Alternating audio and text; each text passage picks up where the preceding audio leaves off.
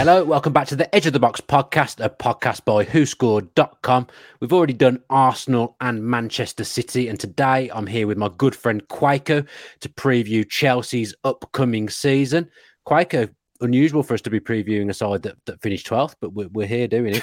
Here he goes. He gets it in early. Gets it in early. Like we all know what happened to Chelsea last season. Um, we all know that it was a huge fall from grace. Different managers, different systems, different ownership in terms of a full season under the the Clearlake and and Boehly regime. And it was a season to forget for Chelsea. But one thing that I do recall is that when Chelsea have a season to forget, mm. usually next season ends in glory. So hopefully we can uh, can continue that trend uh, in this upcoming season of Pochettino. A man that I'm liking what I'm hearing from um, in press conferences, in interviews. I liking what I'm seeing on the sideline as well. So I'm hopeful as a Chelsea fan, but expectation probably does need to be muted a little bit because we haven't got the business done that we need to get done. Do you not think? I mean, you bought a hell of a lot of players again, and a hell of a lot of players have moved out as well, which I think uh, Chelsea really needed to do. And in fairness, I think they've done good business both ways. Actually, they've they've done good business, but it is a it's a very young side, isn't it? There's not much experience there. I think that's the route Chelsea are looking to go down now, but they're still maybe a, a couple short, aren't they?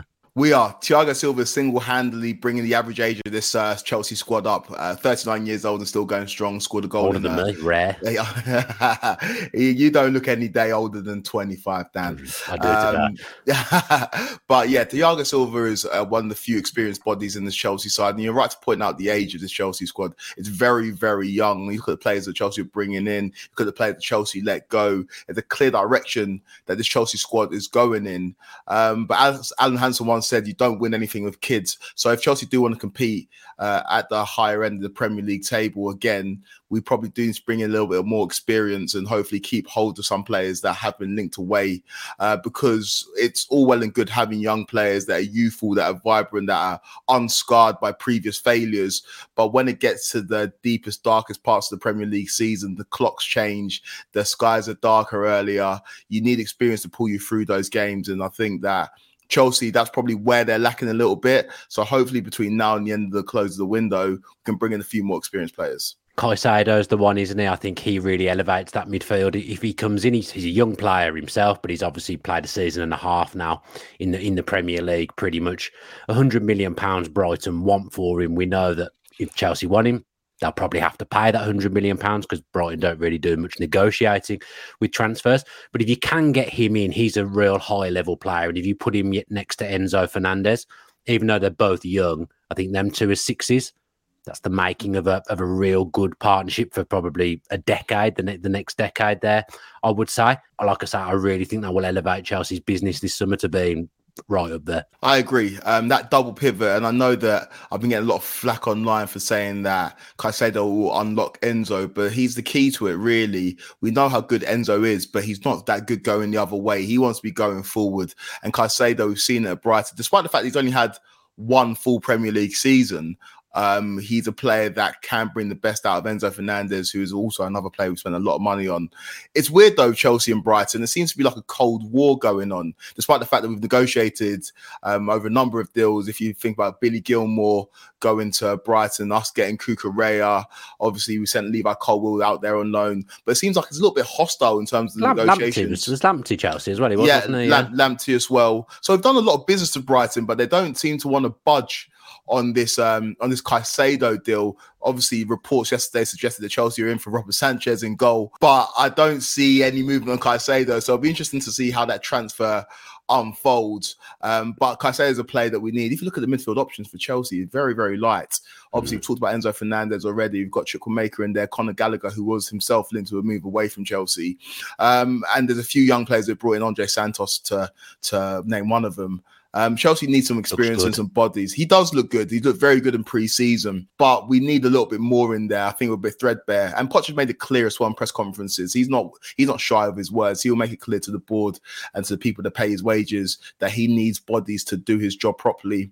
And so hopefully between now and the end of the window can bring in ideally Caicedo. If not Caicedo, we we target other players in that position um, because we are probably one or two or maybe even three bodies short across the squad in terms of having the complete squad for this upcoming season. Which of the signings so far has maybe not impressed you most, but which is the is the signing that you're most excited to watch? Who's who have you got the high hopes for out of the players that have come through the door?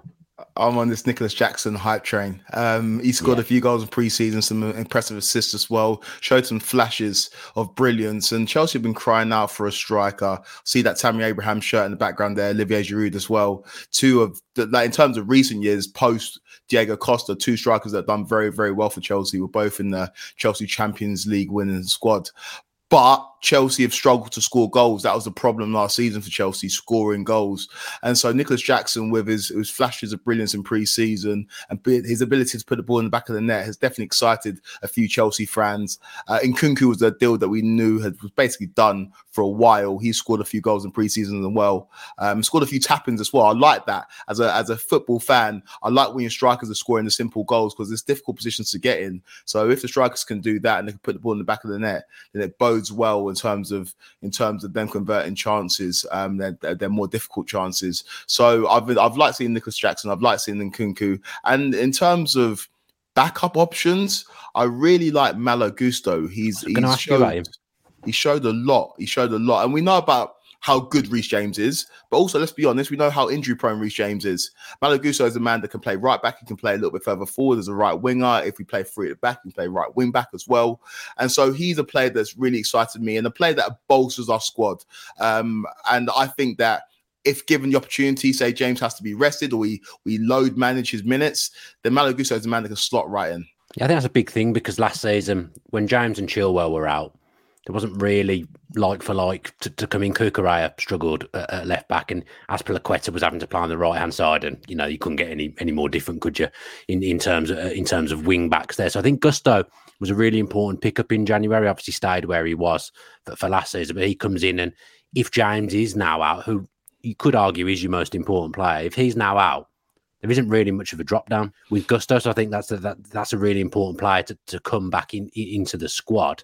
What about the what about the manager then? Who who did you want first? It was was Poch the manager that you wanted when Chelsea were obviously looking for a new manager. It was difficult. I couldn't even see the wood from the trees at that point of the season when we'd gone from Thomas Tuchel at the beginning of the season to Graham Potter to Frank Lampard. I just wanted something different. Um, and Pochettino initially it's quite hard to digest a former Spurs manager managing Chelsea. They normally get. I've done it a lot the other way.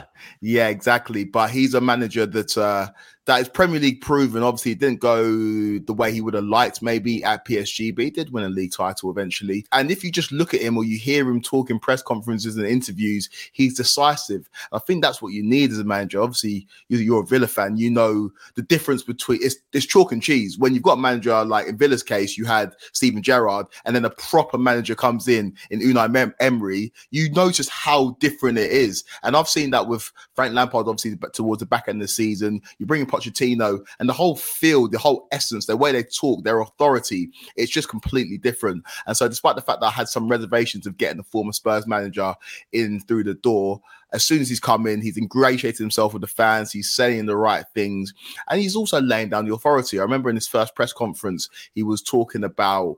Um, he was asked about uh, the the ownership group and Todd Boehly coming into the dressing room, and he was pretty clear. Like, obviously, that's that's that's okay, but it has come through me. Everything stops at my door. So I like the way he's talking. I like the way he's going about business.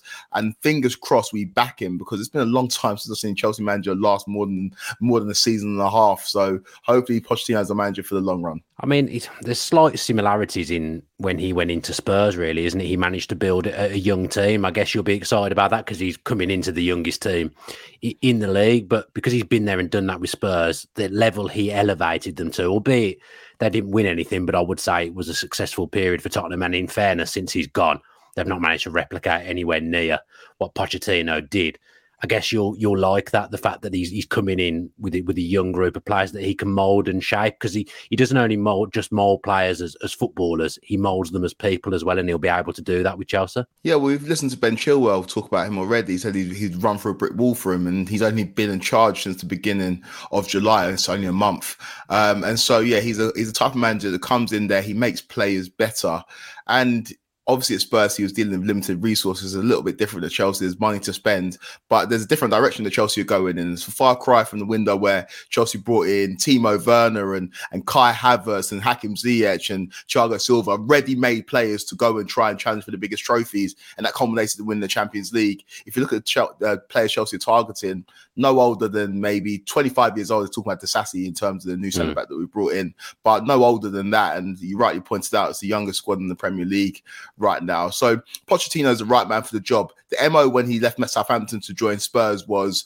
finish in the top four every single season and challenge for trophies. He didn't win trophies, but he finished in the top four every season, and he was challenging for trophies. They're in the uh, they're in the Champions League final in 2019. So it's a it's a similar mo that he's got at Chelsea. Obviously, the job's a little bit more difficult because the the challenge for the top, not just top four, but top six places are now very very competitive with the with the advances of Newcastle because of the millions that they've got to spend now. Obviously, your boys Villa are in and amongst it. Brighton are a great team as well, and has outlaid it himself. He said that it's a it's a top 20. The Premier League competitive. There's no easy games, so it's going to be tough for Chelsea to achieve um, the heights of previous seasons. But I definitely think is the man for the job. Is there any areas that, that concern you? So we talked about midfield, obviously. Is, is goalkeeper an area that, that concerns you? Or do you actually think that Kepa now knows he's number one because Mendy's gone? I, I sometimes think Kepa's not been a successful signing, but I think having the two of them there, I don't think he did either of them any favours because I think neither of them really knew where they stood.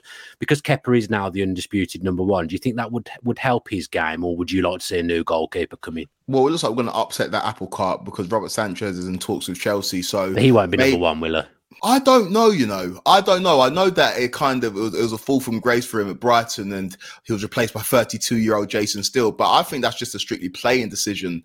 De Zerbi wants a, a goalkeeper that can play with his feet to the extent of inviting pressure from the opposition so they can spring traps and spring on the break and spring on the counter attack. And that's a very specific way that De Zerbi wants his Brighton goalkeeper to play.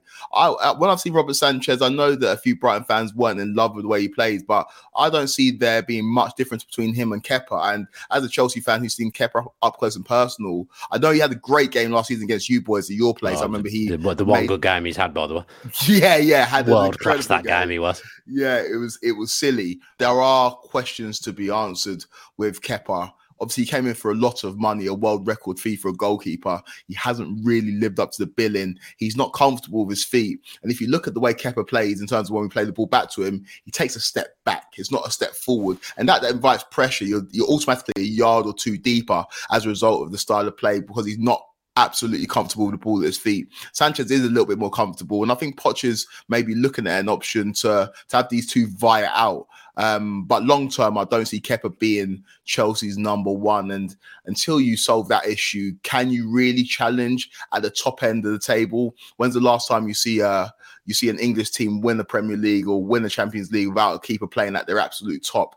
Um, it doesn't really happen. So I am tempering my expectations with Chelsea because of reasons like this, because we haven't got the top players in every position. And goalkeeper is just one of these issues that needs to be addressed because, for my money, Kepa is just not good enough to be Chelsea number one keeper. What about Levi Cole? Well, I watched a lot of him last season. Obviously, for Brighton was a big part of their success. I've watched him in England under 21s in the summer as well and was, was really impressed with him. Do you think he comes in and he's, he's number one centre half? Yeah, Levi Colwill is uh, is a player that's impressed. He's been he's a player that's been on everybody's lips for this summer especially with the success of England under 21s, the European Championship. And he was a stalwart in that team, a team that didn't concede any goals in that competition. Um, and at just 19 years old, if you listen to the way that people talk about him, listen to the way that Pochettino talks about him, um, he said he can go on to be one of the great England centre backs. And I see that as well. He passes the eye test. Obviously, he was great for Brighton he overcame injury and was was a big part of that Brighton side that qualified for European football for the first time in their history. And he is I don't use the words because it seems like I'm going to curse him, but he's a Rolls Royce of a centre back. Um, and I just love the idea of him learning off of Thiago Silva. He's left footed, Thiago Silva's right footed. They can play together, um, and he's great on the ball as well there's no wonder that the top teams in the country are sniffing around him. And there's no wonder that Chelsea are trying to sign him up to a long term deal. Um, he is a, a player beyond his years. He's a player that is going to play at the very highest level all I can hope is that that that is at Chelsea because he's a homegrown player. And after this this summer, we've let go of Mason Mount, who we, a lot of play, a lot of fans saw as our future captain.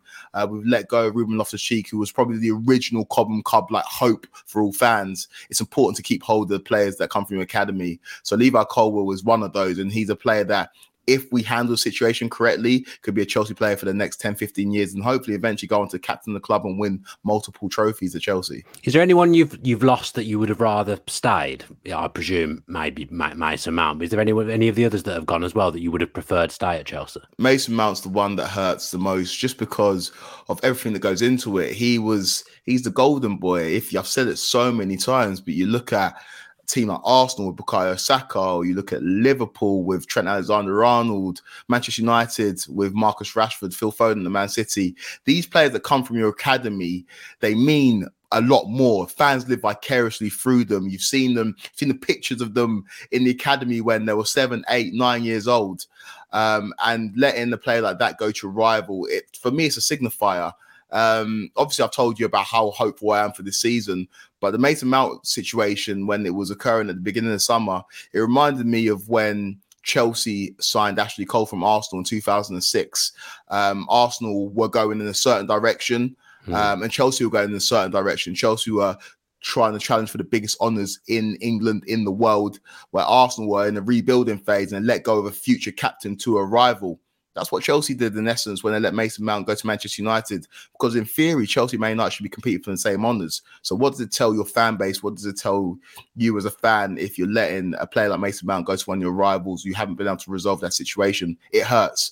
Um, but hopefully we can we can mitigate the situation. Hopefully the replacements we bring in can mean that we don't miss what Mason Mount brings to Chelsea. But if you're asking me what transfer in terms of outgoings hurt the most.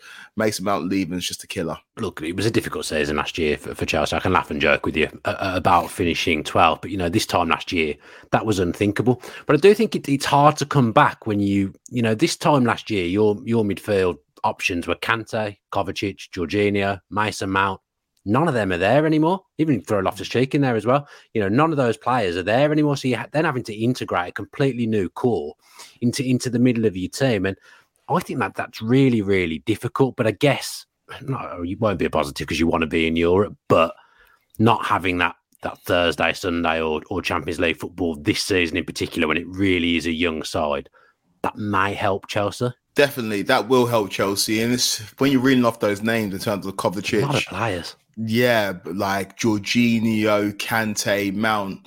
Apart from Kante, the others have gone to top Premier League clubs. We've lost quality. We've lost quality in that area, and and it's difficult when you lose players in midfield because that's your engine room. That's not an area of the field you want to be chopping and changing. You want to be pretty settled in that. And the fact that we've lost those players um, to some of our rivals, it kind of tells you where Chelsea are. It's a rebuild right now, um, and so we'll see how it we see how it plays out. Really, hopefully, we can get this Caicedo deal over the line. But you do look in envy at clubs like Man City, you've got midfielders in abundance. When you look at Chelsea, really, obviously, you know Carney Chukwuemeka very well. He's mm. a player that has been exciting in pre-season. He looked good uh, last time out for Chelsea when he played against Fulham.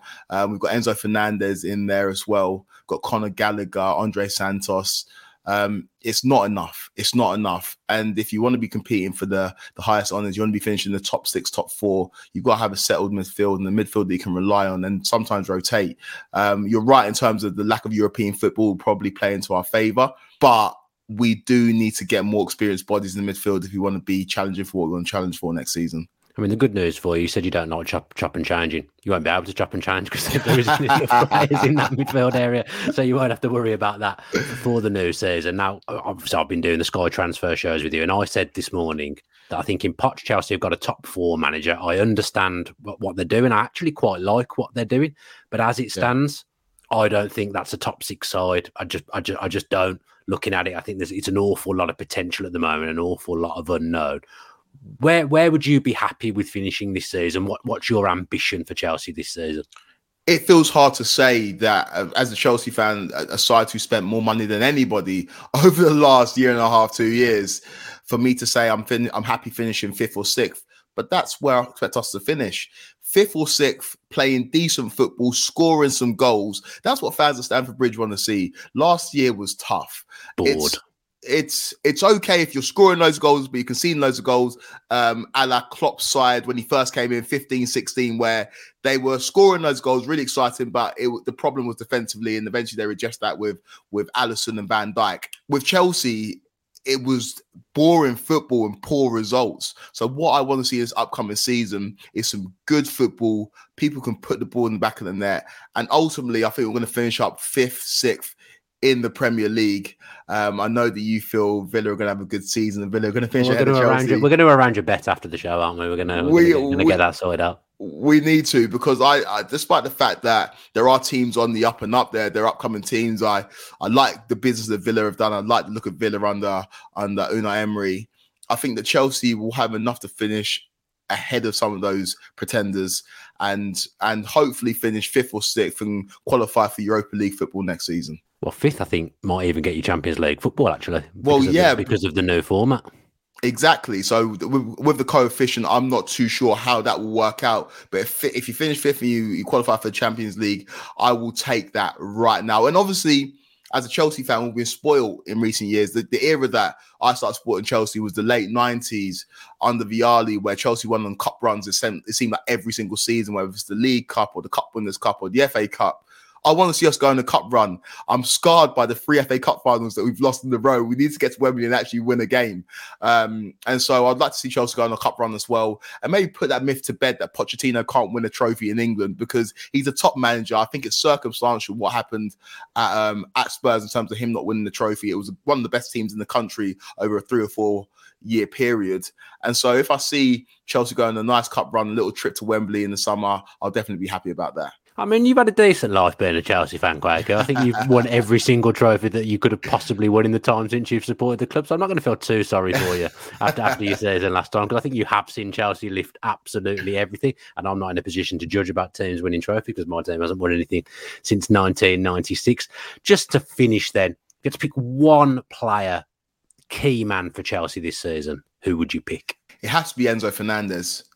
Can I get two? Can I get two? No, no, that you can have one. The question, the Okay. question was one. Who, who was second? Who was second? Okay, so first Enzo Fernandez. I'll explain why. He is. There's a reason why Chelsea paid the hundred plus million for Enzo Fernandez. Obviously, World Cup tax. We understand that Benfica were in a strong position, and Chelsea had to pay the money for a player Chelsea that they felt tax as well. Chelsea tax as well, and that's what Brighton uh, are doing to us right now with Caicedo. But when I saw him last season, uh, there was points where it was brilliant. There was points where you look, you're looking at it and you're like, "This is a top player. and This can be a top player." We need to surround him with talent and ask him to do a little bit less than he's doing right now. Um, and we need to we need to help him out. We need to bring in a player that can maybe do the defensive work. But if we do get that player in, I think Enzo Fernandez will be a key man for Chelsea next season. Um, I've seen in preseason already some of the through balls, some of the crossfield passes. He's just a midfielder that's got so much ability, and he's a he's a, blessing to watch. Um, second place for me, Nkunku. I've, I've talked about Nicolas Jackson in terms of a player that I've been excited um, about in terms of, of signings. But Chelsea need a forward player to pop. Chelsea need a forward player to, to contribute 12, 15, even 18 to 20 Premier League goals. Haven't had that since Tammy's first season in Chelsea's first team. Um, I think it was 1920 season. Haven't had a, a 20 goal season in terms of Premier League goal striker since Diego Costa in 2017, the last time that Chelsea won the Premier League. I want to see a Chelsea forward score a lot of goals.